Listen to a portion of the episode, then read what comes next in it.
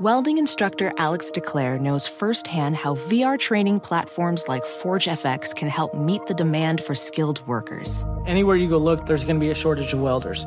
VR training can help welding students learn the skills they need to begin and advance in their career. The beauty of virtual reality is it simulates that exact muscle memory that they need. Explore more stories like Alex's at meta.com slash metaverse impact. Every day, our world gets a little more connected, but a little further apart. But then, there are moments that remind us to be more human. Thank you for calling Amica Insurance. Hey, uh, I was just in an accident. Don't worry, we'll get you taken care of. At Amica, we understand that looking out for each other isn't new or groundbreaking. It's human. Amica, empathy is our best policy. Daylight was fading on March 14, 1968. Though the sun was sinking fast, a few young boys were still out playing, exploring a large dirt field at the corner of Newland Street and Yorktown Avenue in Huntington Beach, California. Today, that intersection is covered by rows and rows of single story houses with terracotta tiled roofs. But in March of 1968, there wasn't a house in sight. Instead, it was oil field after oil field with drainage ditches in between. On that day, as the boys played, they spotted something unusual in one of the ditches. The boys later said that they had believed they were seeing a scarecrow fallen from its post into the ditch. But as they approached, the truth of what lay there between oil fields was made clear. It was the body of a young woman. The woman appeared to have been dead for just a few hours and had been brutally attacked. Investigators scoured the scene for clues, finding shoe imprints, marks from tires, and a cigarette butt. But it had rained the night before, and so any other evidence left behind had likely washed away. Huntington Beach police labeled the woman a Jane Doe and set out to investigate her identity and her death. But the woman found there would not have her name returned to her for more than half a century. I'm Kylie Low, and this is the case of Anita Louise Piteau, on Dark Downeast.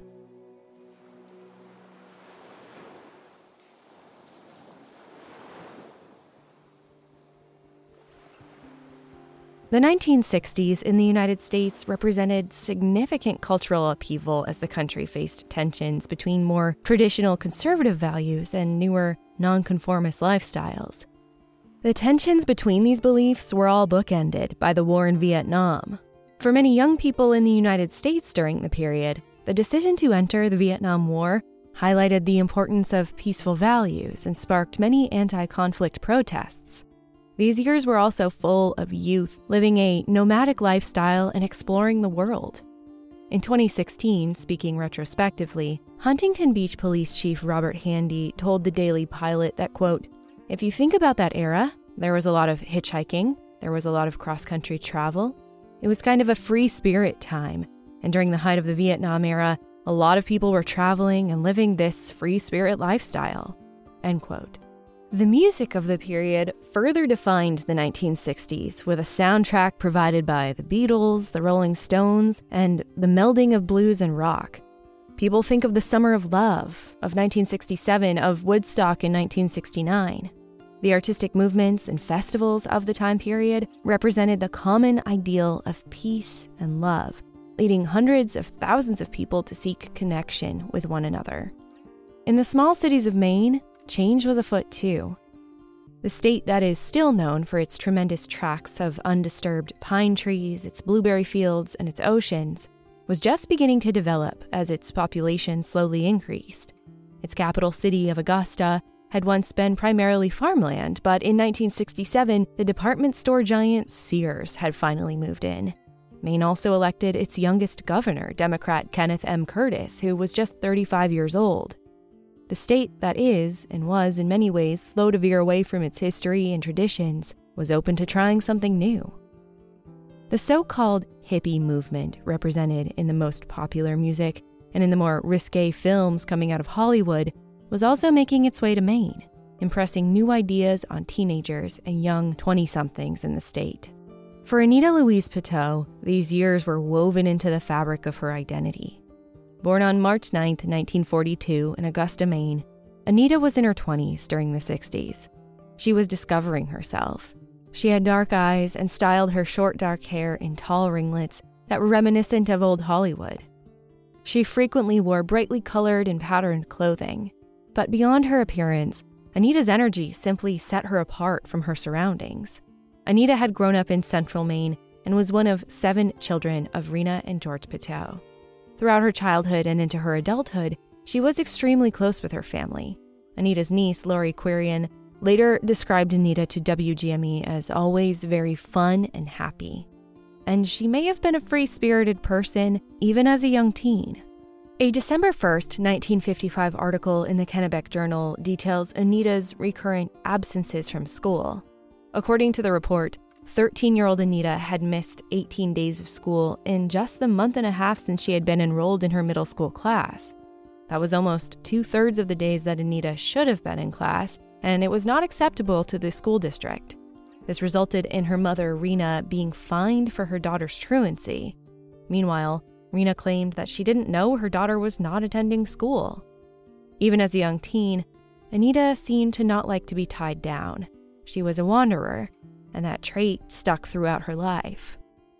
This free spirited, wandering soul and adventurous essence, combined with the backdrop of the 1967 Summer of Love and the Hollywood glamour after which Anita styled herself, drove 25 year old Anita Louise Piteau to search for herself on the other side of the country, away from her small hometown and rural home state.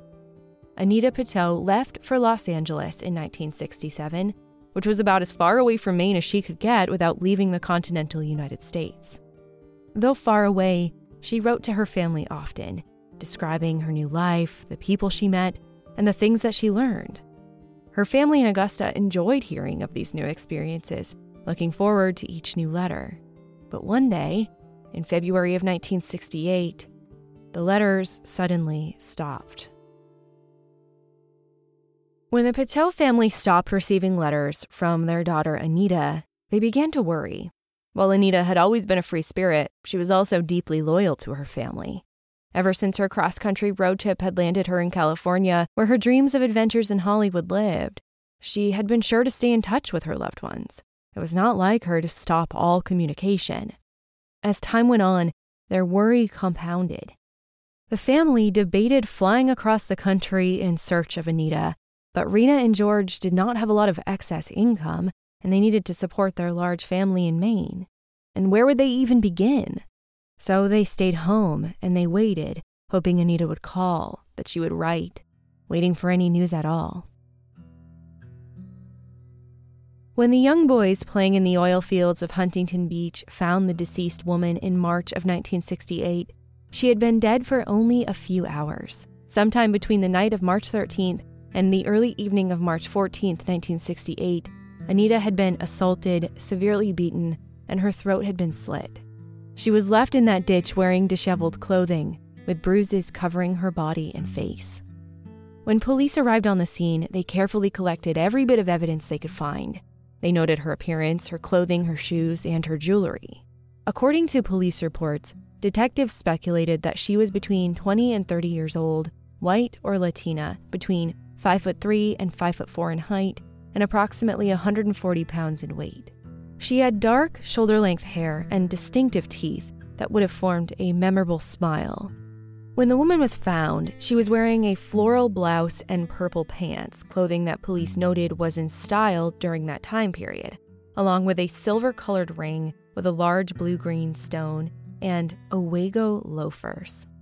Her appearance and her clothing actually led investigators to speculate that their Jane Doe was from outside of Southern California judging in particular by her brand of shoes.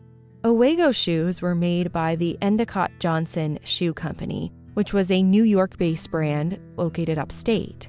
The brand only made that shoe available in New York at the time, leading detectives to believe that she may have been from the state of New York originally. This observation was extremely important, especially because there was little other evidence to follow. While there were faint shoe prints and tire tracks at the site, It had rained in Huntington Beach the previous night, wiping away any vulnerable clues that could have aided in the early investigation. But they did find a few key pieces of evidence. They located a used cigarette near the scene, which they collected and filed away. Police were also able to gather biological evidence from another human from the examinations of Anita's body. Although there were few advancements in technology at the time, and detectives had no way of knowing that they would eventually be able to use DNA to solve cold cases, investigators saved everything. On the same afternoon, not far from Anita's body, two other children from the neighborhood made another discovery. In a different field, approximately a quarter of a mile away from the crime scene, they found a white purse with a matching white wallet. The wallet didn't have any money or identification in it to help in getting the purse back to its owner, but it did have six black and white photographs inside, with a seventh photo found near the purse in the field. They looked like family photos. The subjects were attending graduations and spending time with young children. While investigators were uncertain that the purse or photographs were related to their Jane Doe, they noticed that the tire tracks near the purse were similar in appearance to those at their crime scene. They added these findings to the file as they continued their investigation. Welding instructor Alex DeClaire knows firsthand how VR training platforms like ForgeFX can help meet the demand for skilled workers. Anywhere you go look, there's going to be a shortage of welders. VR training can help welding students learn the skills they need to begin and advance in their career. The beauty of virtual reality is it simulates that exact muscle memory that they need. Explore more stories like Alex's at meta.com slash metaverse impact. At Amica Insurance, we know it's more than just a car. It's the two door coupe that was there for your first drive, the hatchback that took you cross country and back, and the minivan that tackles the weekly carpool. For the cars you couldn't live without, trust Amica Auto Insurance. Amica, empathy is our best policy. With minimal evidence and limited technology, the Huntington Beach Police Department was unsure where to begin. Just days after her body was found, the Los Angeles Times published that efforts to identify the young woman had been unsuccessful. The woman had no identifying marks or scars on her body, and when her fingerprints were run with both the FBI and Mexican authorities, no matches were found. Police told the LA Times that they planned to further examine the shoe prints and tire marks found at the scene as a next step. They noted that the tire marks matched a late model American car, and they suspected that that same car had brought the woman to the scene and left her body there. The tracks indicated that the vehicle had come from a main road onto a dirt path into the field, stopping near where the woman's body was later found. Investigators speculated that after abandoning the woman's body in the ditch, the tracks continued further into the field, making a U turn, and then returned to the road. During the investigation, police continued to attempt to identify the woman by interviewing residents of the area to see if they recognized her. According to reporting by Steve Emmons for the LA Times, the bartender of a nearby establishment had initially told the police that he thought he did recognize her, saying that he had seen the woman in the bar with a man earlier the previous night, and that she explained she was new in town and had come from New York. He had also noted that she had walked to the bar. She didn't drive and wasn't dropped off, and she didn't come to the bar with anyone in their car. All of these anecdotes aligned with what the police believed they already knew about their Jane Doe, given that her loafers were only sold in New York and that it appeared she was in someone else's vehicle before or at least after she died. The department sent 20 different police officers to canvass the area neighborhoods. They went from house to house, knocking on each door within walking distance from the bar to ask whether the residents knew the identity of the victim. The chief of detectives at the time, Captain Earl Robitil, shared with the LA Times, quote, They referred us to about 125 persons who they thought might be the victim. None of the tips paid off. End quote. Regardless, it seemed that the bartender story had been a dead end from the beginning. The LA Times shared that after this extensive search and canvas effort, The woman he saw in the bar that night walked in again, alive and well. With all tips leading nowhere, the Huntington Beach police cast a wider net. They searched for matches to the woman's fingerprints, sent flyers with her description, photograph, and fingerprints to every police department in the country, and fielded many phone calls. Investigators worked to collect as much evidence as possible from the body, compiling a record of hundreds of photographs, x rays, tests, and dental descriptions. But it didn't lead anywhere substantial at the time.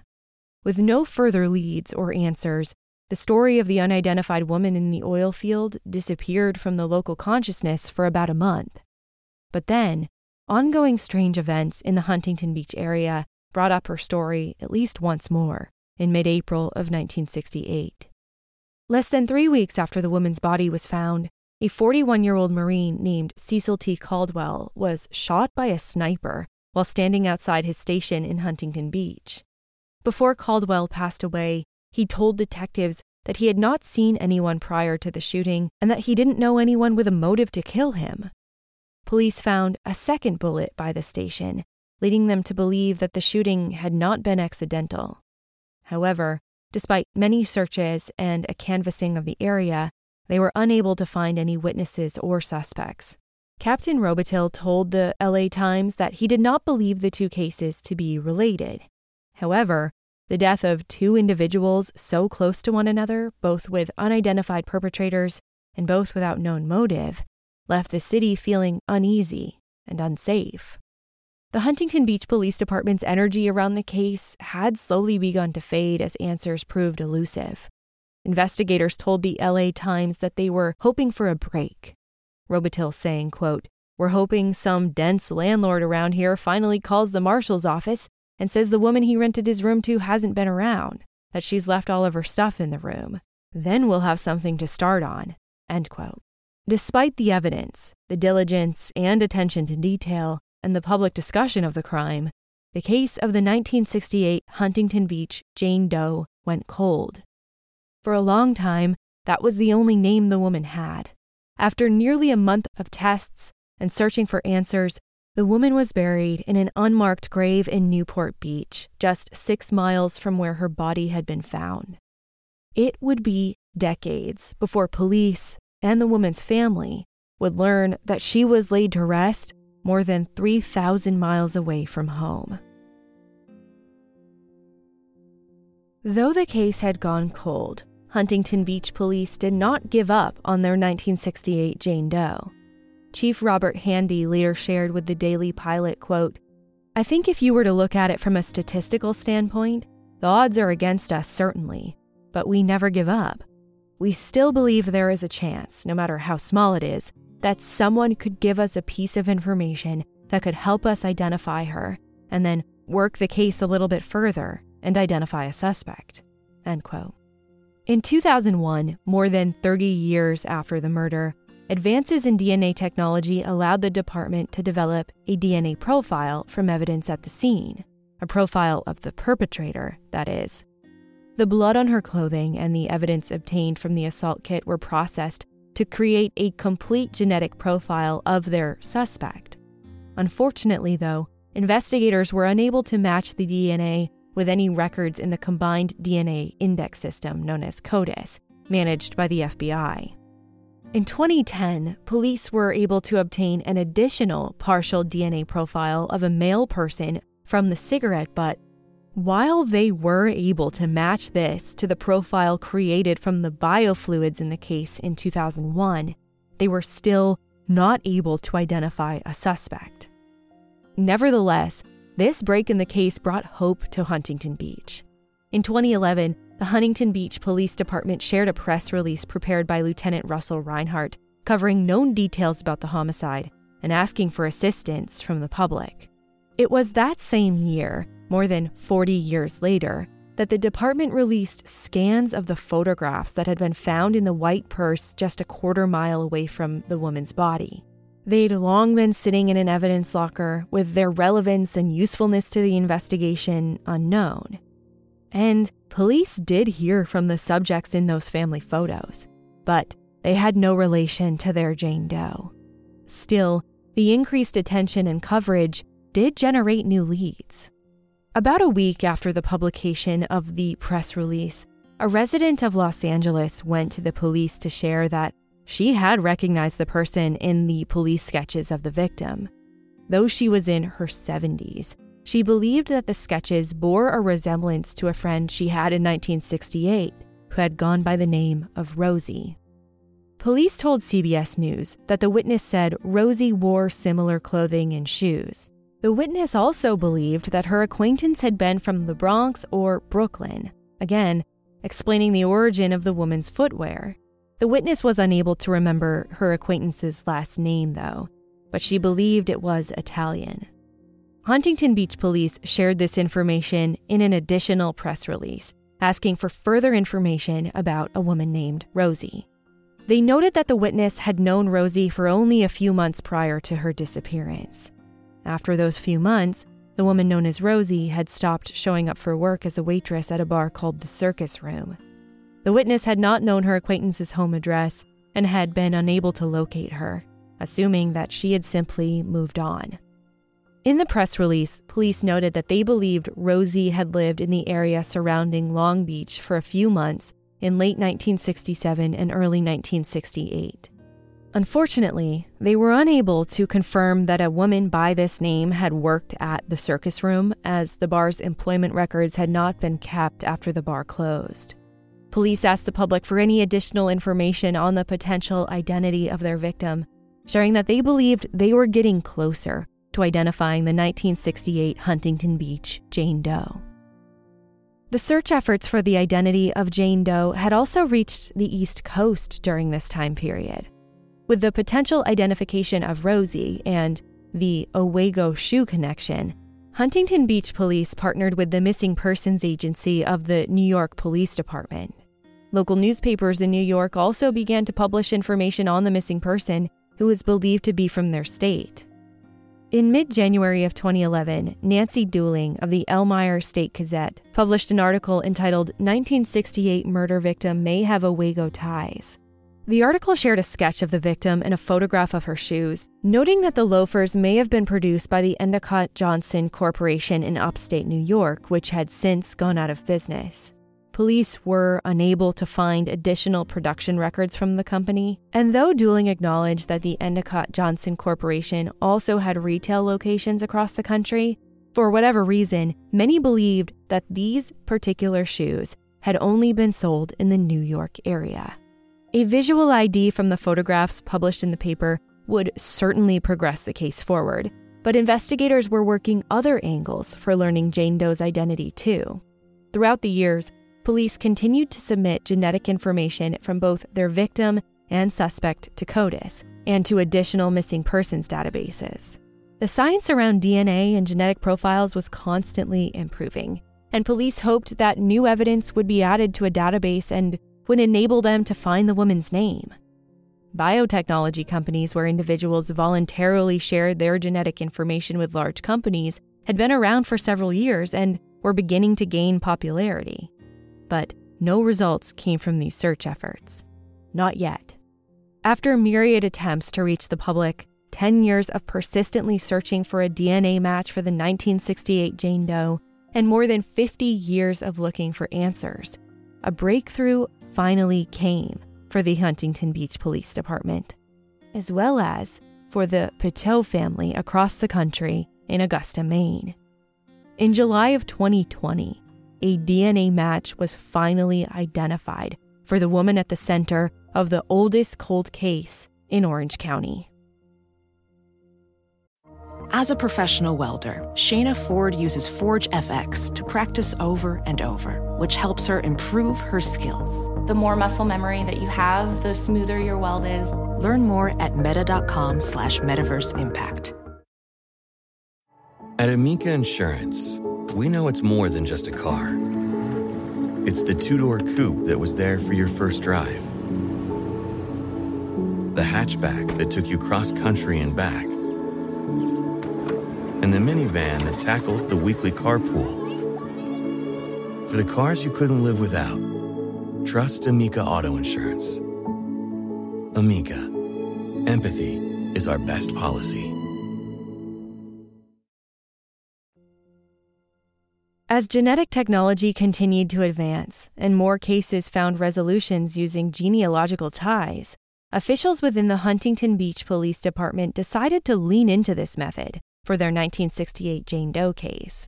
The technique had solved the case of the Golden State Killer just two years earlier, and officers held out hope that it could help this case too. Earlier that year, the department had hired genealogical investigator Colleen Fitzpatrick to search for the identities of the two people at the center of the case.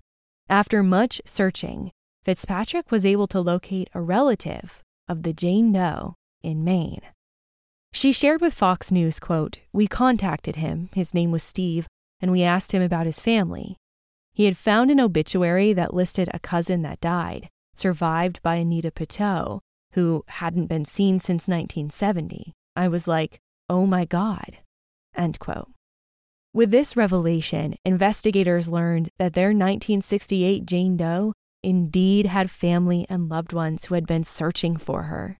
Anita Piteau's family in Maine had been missing her for 52 years, and the cold case that had haunted Huntington Beach police for so long finally had some answers. Anita Piteau finally had her identity back. Learning the identity of the 1968 Huntington Beach Jane Doe was just part of the story, though, a major key part, but there was still more to uncover. How did she end up in that ditch, and who put her there? Thankfully, in the same year, the same research technique uncovered the second part of the case as well. In 2020, the suspected murderer of Anita Piteau was identified as Johnny Monroe Crisco. Crisco was originally from Merced, California, more than 300 miles away from Huntington Beach. Crisco had never been a suspect in the case. The man had no known connection to Anita or to the area where her body was found, and he had never even been questioned. At the time of the murder, Crisco was 24 years old. He had been discharged after three years spent in the United States Army following poor results from a psychological exam. In 2020, the Kitsap Sun shared that the exam revealed Crisco had a quote, pattern of being quick to anger, easy to feel unjustly treated, chronically resentful, immature, and impulsive. Once discharged, Crisco returned to California but he spent the latter part of his life in Kitsap County in Washington state. In 2015, he died after a battle with cancer. Though he would never face justice for the murder of Anita Piteau while alive, the Kitsap Sun shared that those who knew Johnny were unsurprised by the news that he was suspected of committing the act so long ago. A woman named Cynthia, who had previously dated Crisco, told the Kitsap Sun that their relationship ended after allegations of abuse and threats. A judge ultimately ordered Crisco to stay away from her. While other acquaintances and friends of Crisco expressed surprise, they acknowledged that he had been known for his temper and had been known to, quote, talk about slashing throats when he was irritated and never went anywhere without packing two pistols, end quote. Though Crisco died before facing consequences for the death of Anita Piteau, the court of public opinion, even posthumously, was fierce. The online obituary of Johnny Monroe Crisco is covered in comments, but few of these comments include fond memories of him. Rather, they consist of notes and thoughts for Anita. One user wrote, quote, Remembering the life of Anita Louise Piteau, as another commented, you may have escaped earthly justice, but there is no escaping God's. While many answers were uncovered in 2020, many questions still remain. To this day, neither Anita's family nor friends of Crisco know how the two may have known each other or the circumstances surrounding Anita's last night alive. Huntington Beach authorities are still asking for leads to put the final pieces of the puzzle into place. Anita Piteau's case had a long and significant impact on the police officers in California. Years later, one of the boys who had found her body joined the force in Huntington Beach. In fact, her identification took so long that he had retired before the case was ever solved. For Orange County District Attorney Todd Spitzer, having answers was not enough. In a public statement, Spitzer said, quote, the death of Johnny Crisco prevented the full imposition of justice for Anita's murder, and that is a wound that will never heal. But it was the dogged pursuit of justice that ensured that it was not if, but when, we would finally be able to tell Anita's loved ones who killed her. Nevertheless, Rob Handy, the Huntington Beach police chief, credited the investigators who refused to let the case stay cold. He shared with the Bangor Daily News, quote, Although the suspect was no longer alive to face the consequences, providing the family with the information of what happened to Anita and allowing them to properly lay her to rest is of tremendous importance. End quote. Handy highlighted how truly important this case was to his force by encouraging Huntington Beach investigators to remain alongside Anita Piteau until the very end. Handy told Fox, quote, Our detectives went last weekend and took remains back to Maine and had a private burial service with the family so that they could properly say goodbye. End quote. Anita Piteau, after 52 years, was finally laid to rest in Waterville, Maine. The 52 year span of Anita Piteau's story really goes to show the challenges of solving these cases across state lines and across decades. Many people talk today about the lack of communication that occurred in the mid 20th century between police jurisdictions, but it can be easy to forget how challenging that communication can even be today. In the case of Anita Piteau, her family was looking for her from the other side of the continental United States. And while Huntington Beach police suspected that their Jane Doe was not from their immediate area, it took a long time for the news to reach the other coast. Plus, the few key pieces of evidence that police had, Anita's loafers being produced in New York State, got the investigation spinning into a direction that had no real connection to her identity. Learning the name of the 1968 Huntington Beach Jane Doe and returning Anita Piteau's identity was the most important piece of the investigation. Nevertheless, police argue that the resolution of Orange County's oldest cold case should send a message to those who would commit these crimes. As Handy told WGME, quote, "It may not be today, but we are not going to give up, and you are not going to get away." End quote. Today, a great deal of the story of Anita Piteau has been resolved. After more than 50 years, Anita has been returned home to Maine to her final resting place. However, questions still remain. Huntington Beach police are still trying to determine how the victim and suspect knew each other and other details of the crime. If you recognize either Anita Piteau or Johnny Crisco, they ask that you please contact the Huntington Beach Police tip line at 714 375 5066. You can see photos at darkdowneast.com. In Augusta, Maine, more than 3,000 miles and a world away from where Anita's body was laid to temporary rest, the Piteau family waited. For 52 years, the family sought answers and information about Anita. They worried about what had happened to their daughter, their sister, their aunt, their friend. When Anita's niece, Lori Quirian, heard that her aunt had been identified, she was emotional. She expressed that she was joyful and shocked and grateful all at once. She told Fox, quote, At first I was stunned. I couldn't believe this was actually happening. Of course, everybody's emotional.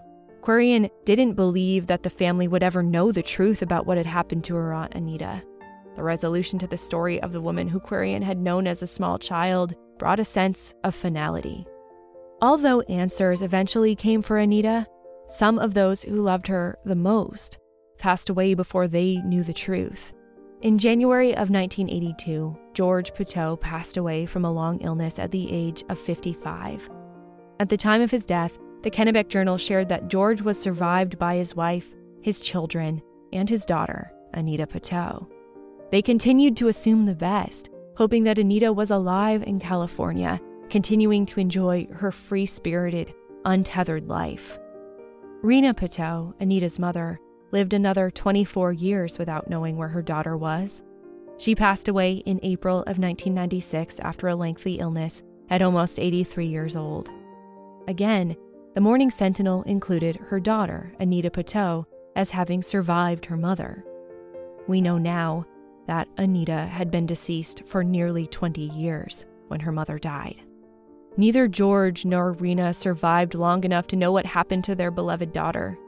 For them, their grown child had traveled across the country in search of the stories of Hollywood and the freedom of the time period. While they worried and they hoped, they were never able to rest without answers.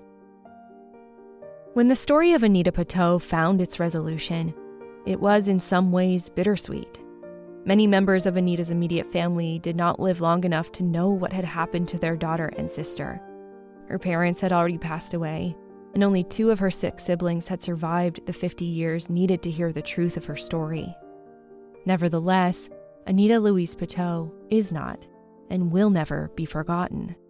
She is remembered by her surviving family, her niece, and all who knew her as a joyful person and a free spirit. Lori Quirian shares that though she was only a young child when Anita left for California, she does remember her aunt. Quote, she was always very fun and happy. I have fond memories of her. End quote. Now, laid to rest in her home state, the free spirited Anita Piteau is finally, truly free.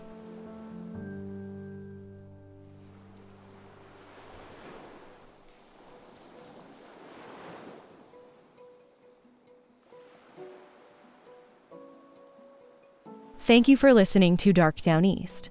This episode was researched and written by Natalie Jones with additional writing and editing by me, Kylie Low. Please follow Dark Downeast on Apple Podcasts, Spotify, or wherever you're listening right now. The best way to support this show is to leave a review on Apple Podcasts and share this episode or any episode with your friends. If you have a personal connection to a case I should cover, please contact me at hello at darkdowneast.com. Thank you for supporting the show and allowing me to do what I do. After almost three years, I remain honored to use this platform for the families and friends who have lost their loved ones, and for those who are still searching for answers in cold missing persons and homicide cases. I'm not about to let those names or their stories get lost with time. I'm Kylie Low, and this is Dark Downeast.